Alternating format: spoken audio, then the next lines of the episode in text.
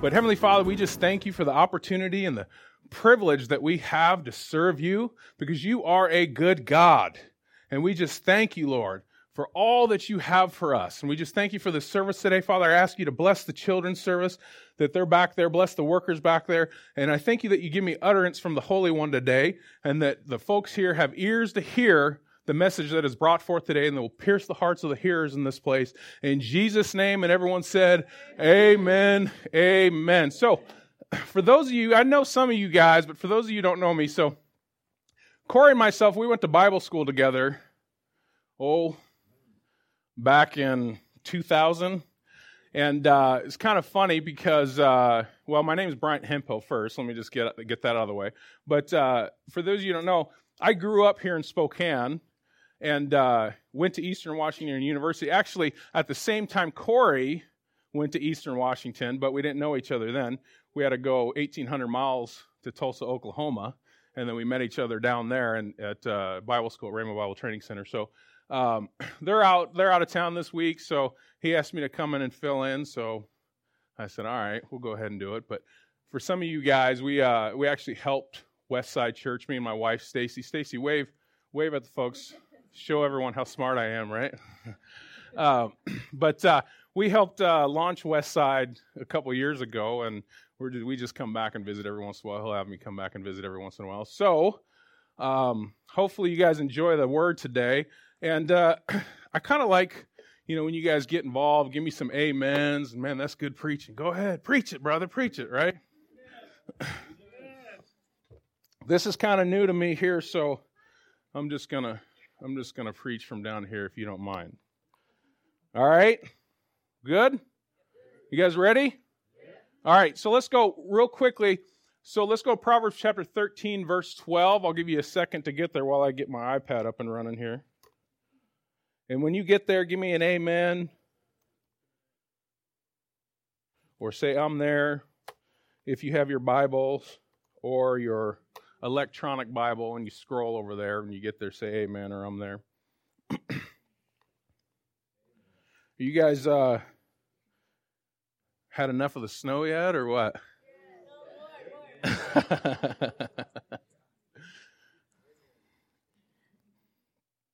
I, I kind of like it until I fall down or something like that. Then I've, then I've had enough.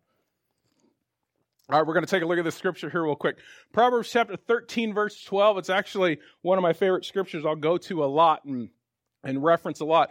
Hope deferred makes the heart sick, but a dream fulfilled is a tree of life. Now, here's the thing with this scripture it gives me a couple different things that I take a look at. Now, in all honesty, we, we all want to be on the tail end of this scripture, right? A dream fulfilled is a tree of life. A dream fulfilled brings life right? Have you ever accomplished a goal in your life before? Right? And the, this ex- excitement, the energy you get when that dream or that goal is fulfilled. It was funny because I was at my mom's not long ago and she has a lot of my old stuff there. And I actually had a, a portfolio I would carry around with me. And in there, I had my goals from high school over 20 years ago and just is you know because i played football for, in high school and ended up going and playing college football as well too. And i just looked at some of those goals that i written down on this list and every last one of them came to pass. But i could remember i could remember so i wanted to make all league in football which i want to make first team all gsl which was kind of amazing because my team that year didn't win a game. And hey well i got something right? But i made all league. I wanted to make the east west all state football game which I was able to win, or you know, got nominated and got accepted to play in that, and then I wanted to receive a college scholarship.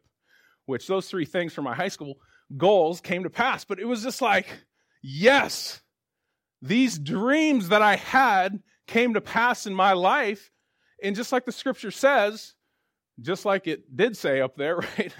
It brings forth a tree of life. It, it springs forth life in you right? All of us want to live on the tail end of that scripture, but the reality is this, guys.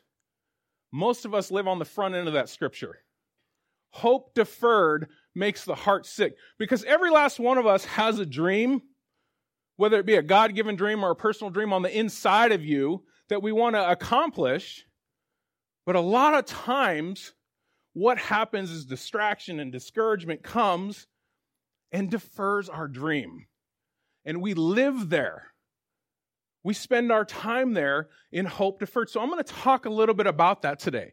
Not talking about how to accomplish your dream, but I'm going to talk about what to do when hope is deferred. Okay? So, follow me there.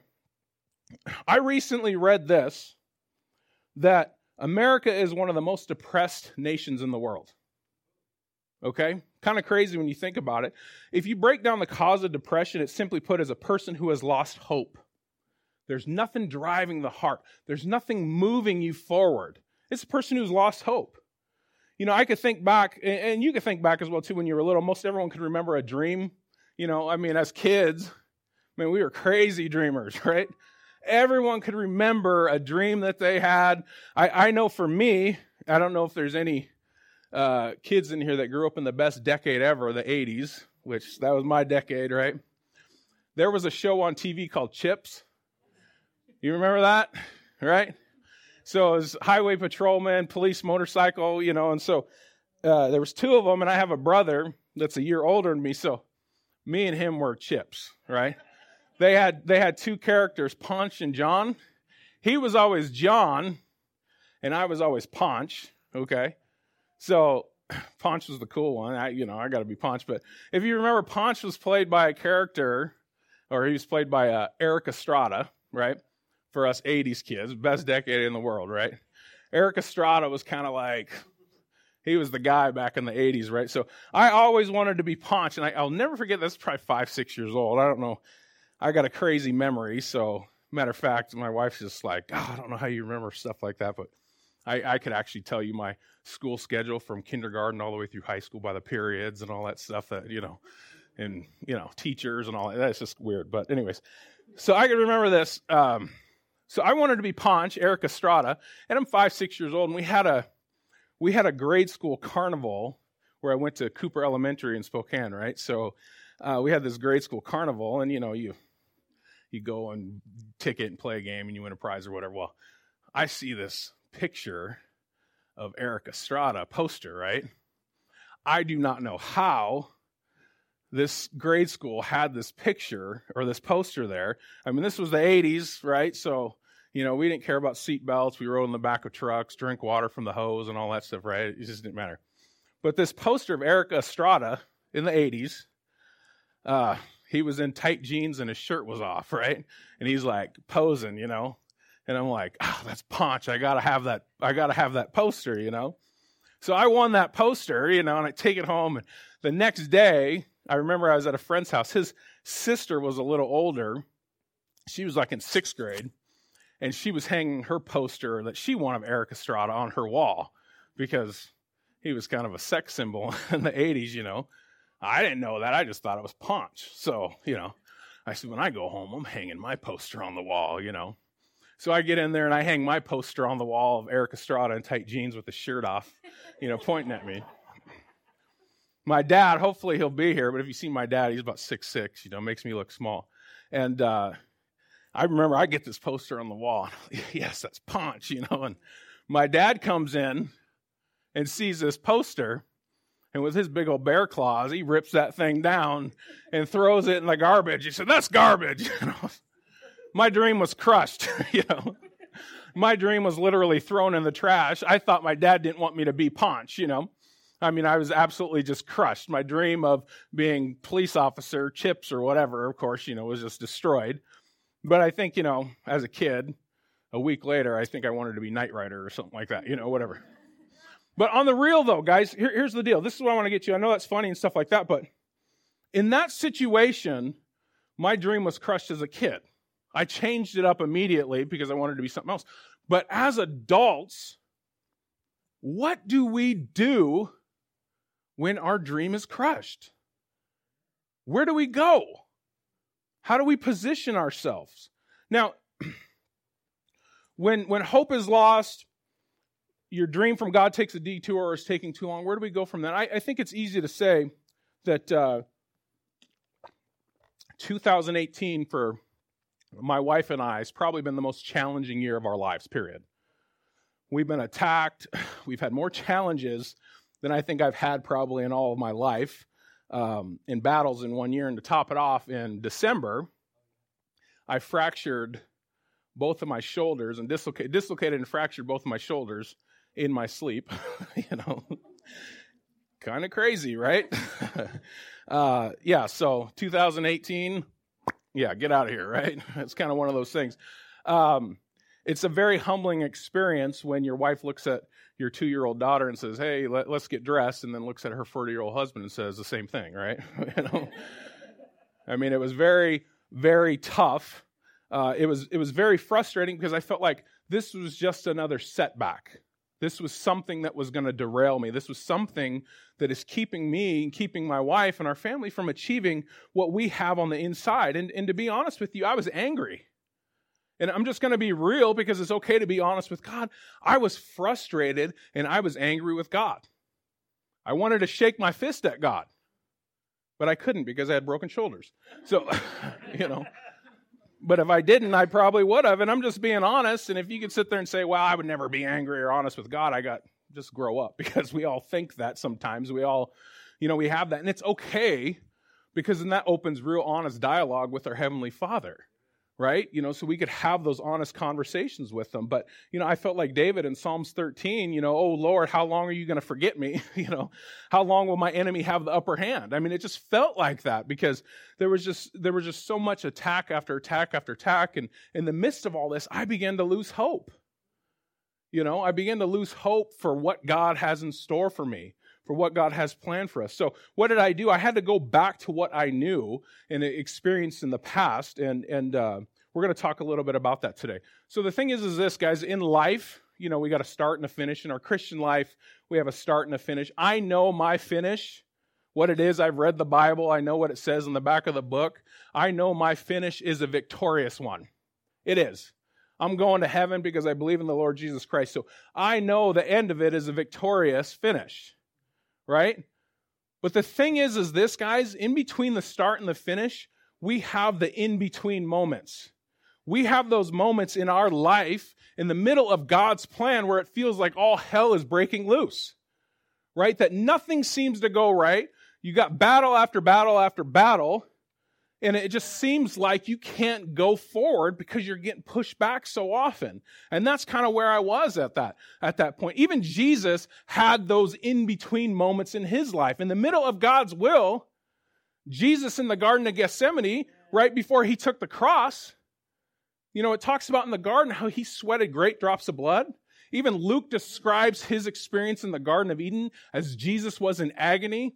He said, Father, if there be any other way, let this cup pass from me because he knew what was going to take place. He knew the plan and the purpose of God, but he had an in between moment where he did not, you know, it felt like the weight of the world was on his shoulders. Where he talked about he sweated great drops of blood. Actually, it, that is a diagnosis called, I think it's like hematidrosis, where the, the sweat glands rupture and blood starts to go into the sweat, where you actually sweat blood. There's conditions of it when you're under extreme duress and extreme stress in your life that that happened. Jesus had an in between moment, smack dab in the middle of God's will. Jesus had an in between moment to where it, was tough for him to go forward. But he said, Nevertheless, not my will, Father, but your will be done. I'm willing to push forward. I'm willing to keep going on. Jesus even said in John 16 33, in life here on earth, you will have many trials and sorrows. But take heart because I have overcome the world. So you're going to go through things in your life where it's going to make you feel like giving up. You're going to feel like you've lost hope. But you got to remember to keep moving forward, to keep pushing forward. The in between will come. And here's the thing, guys, I put this down. The in between will either distract you or will propel you. Okay? The in between will either distract you or propel you you can choose a couple things. You could either become bitter or you could become better. Okay, and that's my first point is this. Choose better, not bitter. Dark times can make you bitter or they can make you better. Remember this, and, and this is something that I live by and I go by, and I truly believe this, is that God does his most stunning work where things seem hopeless where things seem hopeless in your life, that's where God will do his most stunning work. You will see him respond and he'll react in your situation like he's never you've never seen him before. And I want you to think about this. Think about Joseph in the Bible, okay? He had a dream that he was going to be ruler over much. He went and did what most of us do when we have something on the inside that's burning and had a desire. He went and blabbed his mouth, right? Went told his brothers about it. His brothers resented him for it and, and they betrayed him because they're like, hey, you're going to rule over us? I don't think so. So they plotted, we all know the story. They plotted to kill him. Well, ah, that's a little too much. So let's just throw him in a pit and sell him to slavery, right? You know, uh, killing him's a little much. So, you know, let's just, let's just sell him to, into slavery, right? So he got sold to, sold to slave eventually to Potiphar. In Potiphar's house, Potiphar's wife, you know, accused him of rape and got him thrown into prison. And so Joseph spent a total of about 13 years in a pit in Potiphar's house and then ultimately in prison, right? The thing about it is this is he could have easily become bitter in his situation. He very easily could have become bitter, but his faith in God never wavered. He doesn't complain about it. He just keeps moving forward. Ultimately, Pharaoh makes him the second command over Egypt, right? He easily could have sought revenge on his brothers. He could have easily had them killed, had them thrown into prison, thrown in pit, because he's second in charge. I mean, he can do whatever he wants to do at this point but he chose to be better in that situation. Put up Genesis chapter 50, verse 20 there. I want you to take a look what, what Joseph uh, responds, how he responds to his brothers. He says this to his brothers You intended to harm me, but God intended it all for good. He, God, brought me to this position so I could save the lives of many people. That's not bitter. That's better. Right? He chose to be better in that situation. You got to understand this, and I said this before. Darkness is always meant to be a distraction for the purpose that God has planned for your life. It could either hold you down or it could either push you forward. It's always meant to be a distraction. The important thing to remember is this, guys when things go wrong, don't go with them. Seriously, when things go wrong, choose not to go with them because things will go wrong. Well, I'm a Christian, and if I'm in God's will, uh uh-uh. uh In this world, you're going to have trials. In this world, you're going to have sorrows. Jesus said, You'll be persecuted because they persecuted me. People will hate you because they hated me. Right? You are going to have situations that come up. It's how you respond to those situations. When things go wrong, don't go with them. More importantly, in these times, God can use this as an opportunity for growth in your life, an opportunity for maturity to take place in your life before your dream can come to pass. You cannot convince me that God did not do a work in Joseph's heart in those 13 plus years. You can't convince me of that. As a 17 year old boy, he has a dream that he's going to be ruler over much. At 17 years old, imagine if you had a dream saying you're going to be the president of the United States. Do you think at that moment in your life you would be capable of handling the office of the president of the United States? No. But through the course of time and trials and situations that happen in our life, it shapes us, it molds us, it makes us be the individual and grow up to become that individual that God wants us to be. Yes. Right? So in this situation, Joseph had some growth that took place. In those 13 plus years, from the age of 17 to 30, and then I think at 39, 40, you know, he, he had the conversation with his brothers again. He grew up. He had some growth that took place in his life. Ultimately, for what God had prepared and planned for him. The dream that God put on the inside of him. To not complain, to not retaliate, and to ultimately bless those individuals who did evil to him there had to be some growth in his life. Because I don't know about you, if that happened to me, I'm not I probably wouldn't respond the way he responded. You know, I probably wouldn't have done that. You know, I've been done wrong in my life sometimes, and you know, be honest, the first thing that takes place in my thought life is retaliation sometimes. You know, but he didn't. He didn't do that. He ended up blessing his brothers in that situation. God did a work in him that prepared him for what was next. And I, I wrote this down. Are there things that are holding you back from going to that next level?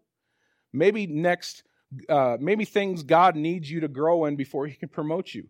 I remember listening to Joyce Meyer, which, you know, she's a well known evangelist. I mean, you see her conferences, she does women's conferences and stuff. And man, she just packs the house, you know. But um, she was at a point in her life where she was frustrated with where she was at. She asked, God, why is this taking so long? You know, I have this dream of helping many people. And God responded to her and said, Joyce, you got to remember something. For as many people as you want to help, you can also hurt. So I got some things that you need to do in your life. I got some things that I need to shape in your life before you can get to that position where I've called you to be. Because for as many people as you can help, you can also hurt as well. And so you got to understand maybe your dream is delayed because there's some things that God needs to work out on the inside of you. I could remember when I come back from uh, Bible school and, you know, 22, 23 years old, and I come back up here and I thought immediately, I'm going to ministry, you know. I mean, that was my dream. That was what God put on the inside of me. And, you know, I'm going to that next level. And so I come up, come up here to Spokane, you know, I had it all planned out. I'm going to get married, going to go into ministry, going to have some kids, and we're going to change the world. We're going to impact the world, you know. And I'm just going to show up one day and there's going to be just tons of people wanting to hear me minister, right? Because that's what God has put on the inside of me and that didn't happen. And so I began to get frustrated with the position and where I was at in life. And so I remember asking God, you know, what what's going on here? And and I remember, I mean, there were some things that he said, hey, you need to get taken care of. You know, you, you need to get corrected in your life. But one of the main things that he told me, he said, This, I can't I can't get you the position that I want you to, to to be in until you take care of your finances. I mean, I was in debt up to my ears you know, credit card debt, student loans, and all that stuff. And one of the things that he did, he said, I need you to get your debt taken care of because debt was really causing a big problem in my, my family. And, you know, I was expecting someone just to pay it off for me because, well, that's the easy way out, right? Well, mom, you need to just pay this off for me, right? I think I was in excess of $50,000 in debt at 22 years old that makes you just shout hallelujah, right? you know, I was like, woo, yeah, $50,000 in debt. So one of the things God told me, he says, listen, you need to get your finances in order, right?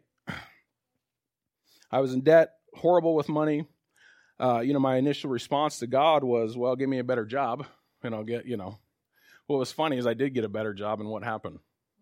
I got more debt, you know, because my heart wasn't right you know, I didn't know how to manage money. I wasn't I wasn't being responsible with money. And you know, I'm just sitting there thinking, God's saying, Hey, you're faithful over the little things, right?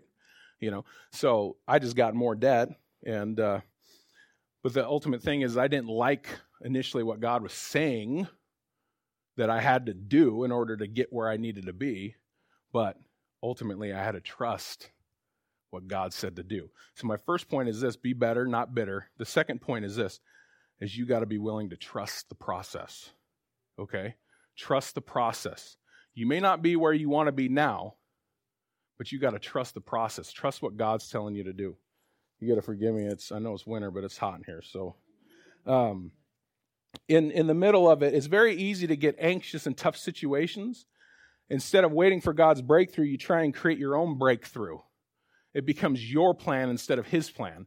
So, in my situation, I tried to create my own breakthrough because I was unsettled with where I was. So I essentially tried to be God and I tried to create my own breakthrough. I tried to create my own ministry opportunities because I wanted to do ministry. I tried to create, uh, you know, my own relationships because I, I, wasn't willing to wait for God to give me someone. So I started dating people and dating the wrong individuals. How many have been there before? Right? yeah. So I, you know, ignored God in some situations and just started dating individuals that I shouldn't have been dating. So it became my plan instead of his plan. And this is where people stumble because they're seeking relief from a tough situation instead of seeking God and trusting his process. Here's the thing, guys. If you understood everything completely, you wouldn't need faith. Right?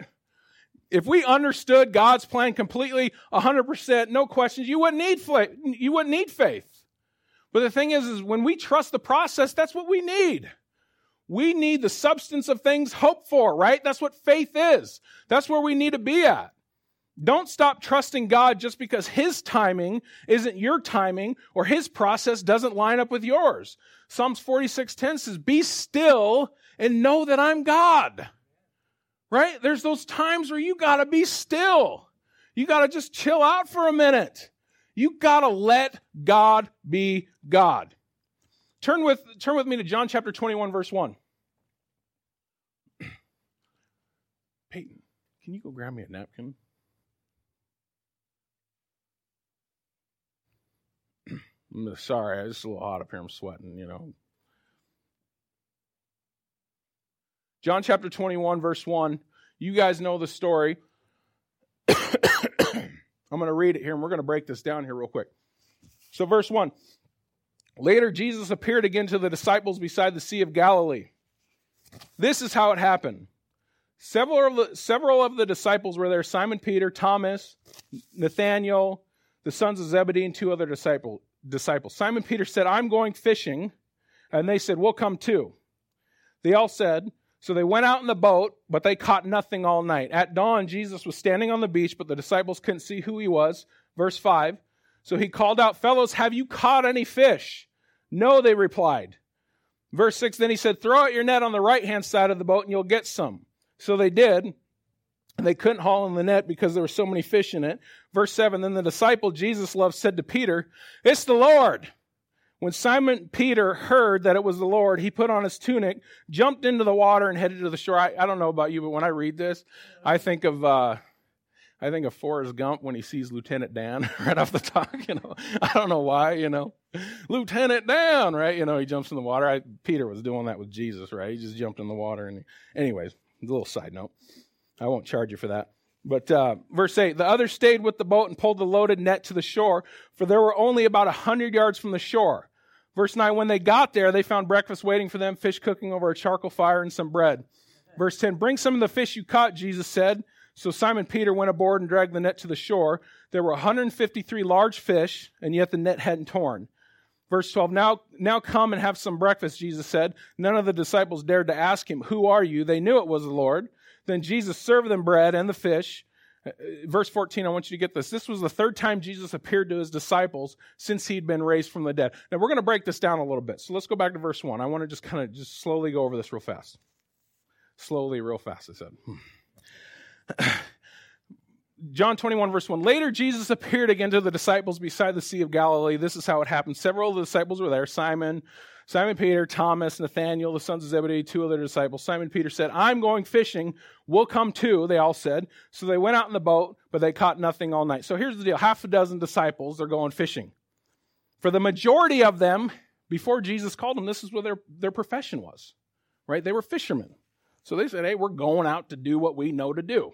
Okay, we're going to go fish. At verse 4, at dawn, Jesus was standing on the beach but the disciples couldn't see who he was. So he called out, Fellas, have you caught any fish yet? No, they replied. Here's the deal this was the third time Jesus appeared to the disciples after his resurrection. And he's asking them, Have you caught any fish? Don't you think Jesus knows if they caught any fish? Third time. He's been he appeared to him after he resurrected, right? So he's glorified. He's asking them, Have you caught any fish yet? So he knows. Why in the world is he asking them? I mean, is I mean, is his intent to mock them, or you know? I mean, understand this, guys. This is what they did for a living. Whether they were out there fishing just for food or they're out there fishing commercially, this is what they did. Anytime a professional is out doing what he does best and missing the mark, it's got to sting a little bit. It's like if I heard Michael Jordan's playing a pickup game down at the YMCA, and I'm going to go down there and watch him play a pickup game and I see that uh, Jordan's playing in this pickup game and he hasn't scored any points, and I yell from the sidelines, "Hey MJ, have you scored any points yet?" right? It's going to frustrate him a little bit, okay? Because that's what he does best. That's what he knows to do. That's what these guys did best, right? They were fishermen. And Jesus is yelling at them, Have you caught any fish yet? They didn't know, they didn't know it was Jesus yet at the time. So they're probably thinking, Shut up, you know? Like, no, we haven't caught any fish yet, but shut your mouth. You know, this is what we're here to do. Verse 6, it says this. Then he said, Throw out your net on the right hand side of the boat and you'll get some. So they did and couldn't haul in the net because there were so many fish in it. The reason why Jesus asked if they caught any fish yet is because what they were doing, they were doing it wrong. Okay? It's not that the process was wrong. Is Jesus is making a point to him is this. Listen to what I'm telling you to do. You're not getting any success on this side of the boat. Throw out your net on the right hand side of the boat and you're going to get your blessing. You're going to get what you intended to go out to get. So he's saying, throw out your net on the other side of the boat. Listen, you may be grinding towards your dream, applying principles, rules of success that you heard some motivational speaker, Tony Robbins, talk about, whomever, right? You may be applying that and not getting success, but in all reality, God is telling you, you need to tweak some things. That's what he was telling the disciples. Don't throw out your net on this side of the boat, throw it out on the other side of the boat. I need you to tweak some things. Yet minor, you know, I'm not, I'm fishing on this side, but I'm, he's saying, tell me fish on this side. Yeah, it's minor, but he's just, he's proving a point here. Listen to me. Listen to what I'm telling you to do. Quit fishing from the wrong side of the boat. Change some things up, tweak some things, and start fishing from the wrong side of the boat. Listen, guys, the difference between a full net and an empty one is simply listening to what he is telling you to do. Now, here's the thing if I'm fishing in this boat and Jesus starts to tell me, oh, just throw your net on that. What? Are you kidding me? Just me throwing my net out on the other side of the boat? You mean to tell me that's going to have me catch fish? We've been out here all night. Come on, that's not going to work. But all of a sudden, when they're obedient to what he's telling them to do, see, God can do more with just simple obedience in one day than you could do in your own ability and own power for a lifetime. Right? So he says, Listen, I need you to fish on the other side of the boat. Now, back to my story about me being in debt and all that stuff, okay? Jesus telling me, You need to get out of debt. So I heard about this guy, Dave Ramsey. I think you guys are experiencing with financial peace, right? So I heard about this guy in church, Dave Ramsey, you know, and financial peace, you know, university and all that stuff, get out of debt. And I said, okay, that sounds like a cool idea, but I didn't want to do it. It sounded good, but it was too much work. So a year later or so, while I was working, I worked for Verizon. I was working as a sales rep for Verizon. I'm selling this guy a cell phone, and I'm trying to sell him some accessories and all that stuff with it. And he says, "You know, ah, man, I know you're a salesman, but I'm sorry, I can't." Come on, man, it's just you know, case car charger headset. It's only fifty bucks. Come on, I, I can't do it. I can't do it. I said, "Why?" Uh, I'm on a budget. I'm thinking, you baby, come on, you know on a budget. Come on. You know, I mean, we get graded. We're salesmen. We get graded off of that stuff. He says, no, listen, I'm on a budget. He said, you know, I, I, have paid off, it was like $10,000, $15,000 in debt within nine months. So all of a sudden he's getting my interest here. So how'd you do that? Well, there's this guy, Dave Ramsey. Oh. I said, I've heard about him, too much work, okay? So he said, listen to me. Go get the book. Financial Peace University, Total Money Makeover. Go get the book. I said, all right, I'll go check it out. I, I just worked right down from Barnes and Noble. I said, I'll go check it out. I didn't go get it. About three months later, this guy comes in to pay his bill, and he's just walking to the bill payment kiosk, and he sees me, and he just yells across the store, Hey, have you bought that book yet? And I said, No, but I'll go get it tonight because I'm thinking, all right, you know, my debt's piling up still. It's still causing problems in my life, you know. So I know I'll go get it tonight. I didn't go get it. It's probably about six months later, okay? I'm getting, you know, by Gonzaga there, there's the on ramp to I 90 East, I 90 West. I'm getting ready to get on I 90 East and, you know, on the stoplight by Gonzaga.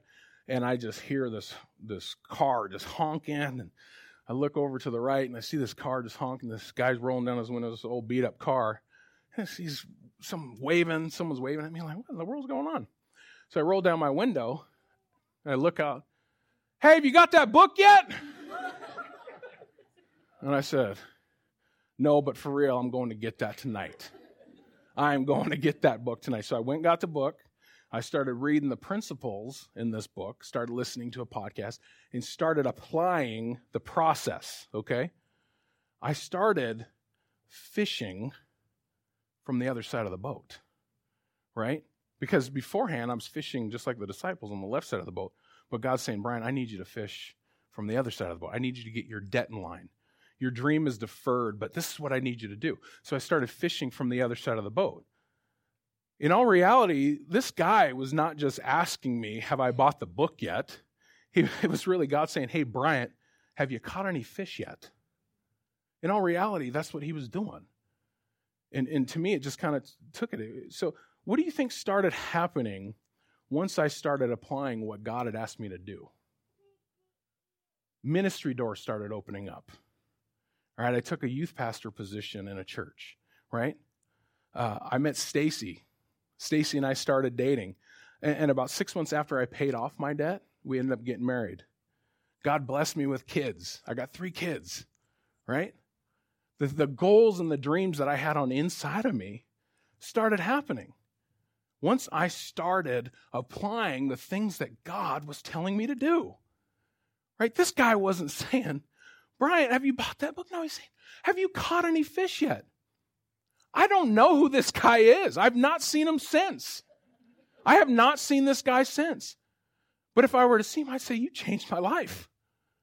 You changed my life just by that obedience. I was able to pay off 50,000 plus dollars in debt by applying the principles that God was telling me to do. Before I thought, how in the world am I going to get out of this? I could remember having screaming matches with my parents or with my mom more, more so than anyone because I wanted her to pay it off. Right? It caused problems in my life. It caused stress, anxiety, and all that stuff in my life, right? Because I wanted someone to do this for me. But God was saying, no, Brian, I need you to learn how to handle money better.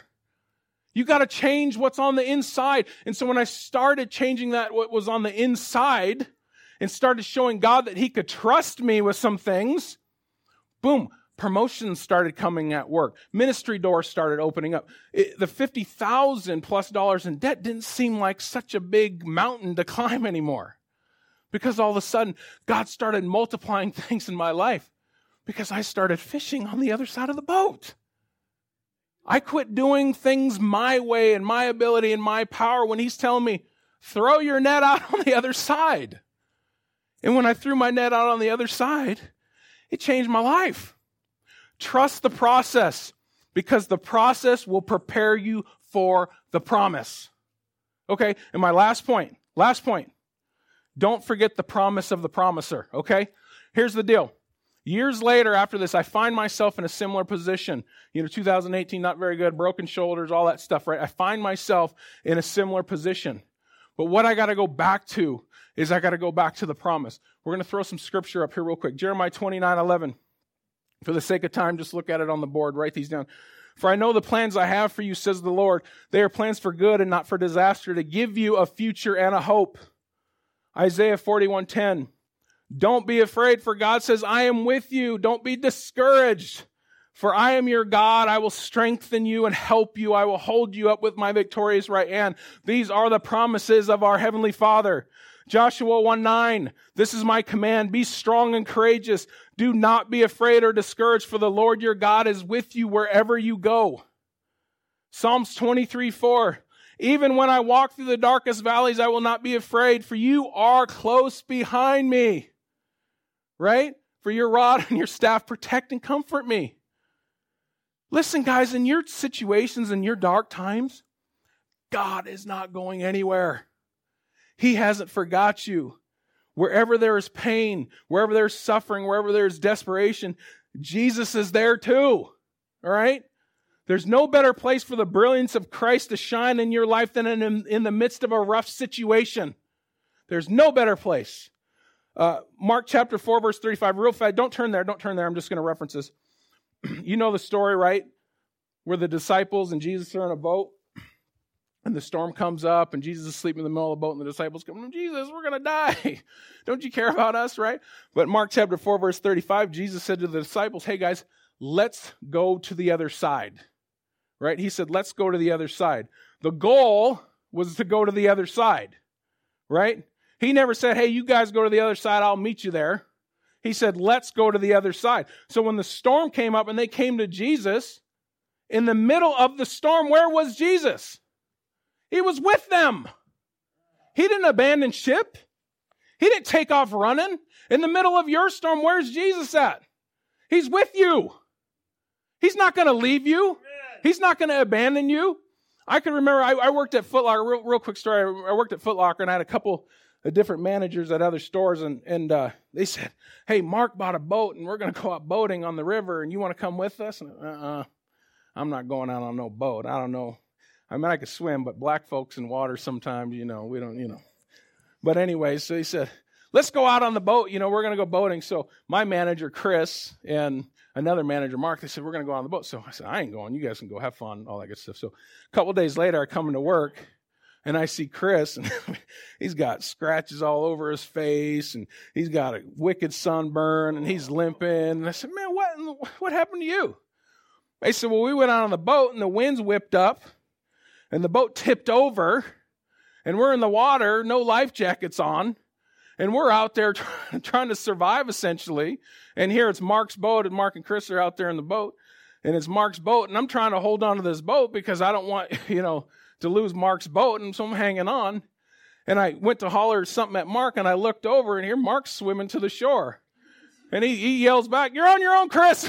you know, it takes off, you know. And I sit there and look at the situation, right? Anytime you're in a rough situation, Jesus, when you're looking for him, he's never going to look back and say, You're on your own, Bryant. He's not going to say that. He's going to stay right there in the boat with you, right? He's going to make sure that you're safe. He's going to see you through, right? Philippians 1 and 6 He who be, has begun a good work in you will finish that work. He's not going to abandon you. He's not going to leave you there to die, right? He's not going to leave you there. So he's going to be right there in the middle of that storm with you. He's never going to say that you're on your own. God doesn't want you to put your confidence in life and nothing going wrong. He wants you to put your confidence in the fact that He will never leave you when things are going wrong. Right? So we could bank on that. He's going to complete that good work for you. I got news for you guys. If you're struggling in life, if you're struggling with things, God's not finished. He's not finished with you.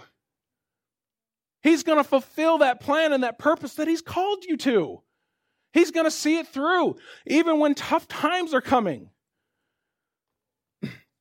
Psalms 103, verse 2 says this let all that I am praise the Lord. May I never forget the good things He's done for me or He does for me. Right? Like I said, 2018 has been a rough year. I, I would say probably about three, four months ago, I was really just, you know, having a pity party. You know, I was frustrated, arguing with God and all that stuff. The unfortunate thing was, we're in church right in the middle of worship and I'm on the inside having a pity party, you know, complaining where our situation's at, what's going wrong, and all that stuff, right? Here I should be praising God, but I'm feeling sorry for myself.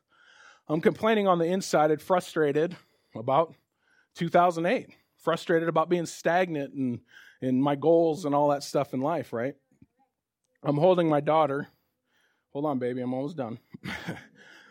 I'm holding my daughter in my my arm. This is before my shoulder incident, but I'm holding her in my right arm, and Stacy's on my left. And frankly, I'm just being grumpy. Sorry for the last couple months, Stace.